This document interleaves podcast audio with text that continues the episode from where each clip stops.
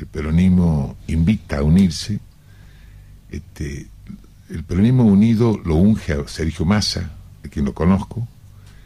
Este, no he militado con él en el Frente Renovador, milito en un peronismo que es Cruzada Santegueña, en un peronismo de, nombre, no institucional. Y, yo no soy, yo soy de lo que piensa que los hombres, en la democracia, en el sistema republicano, es imprescindible la participación cívica. Muchas veces los micrófonos me han escuchado decir, como decía Perón, la peor enfermedad social del Estado, la peor enfermedad social es la indiferencia cívica, la bulia cívica, la, peor enfermedad social. Y uno quiere ser un enfermo socialmente, entonces siento la necesidad de participar. En lugar de la lista lo de menos, participo, estoy.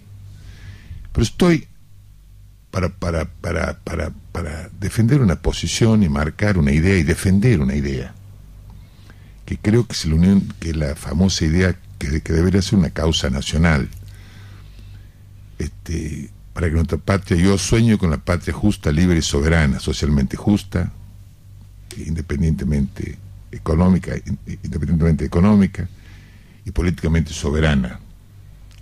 Pero sé que cuando te cooptan tu voluntad, con tu poder de decisión se encuentra encorsetado, cooptado, constreñido, limitado, coartado, no hay patria justa socialmente, no es libre económicamente, ni nunca va a ser soberana políticamente. FMI en síntesis. Exactamente. Mientras nosotros estamos en la garra del FMI, la patria justa, libre, soberana está enferma.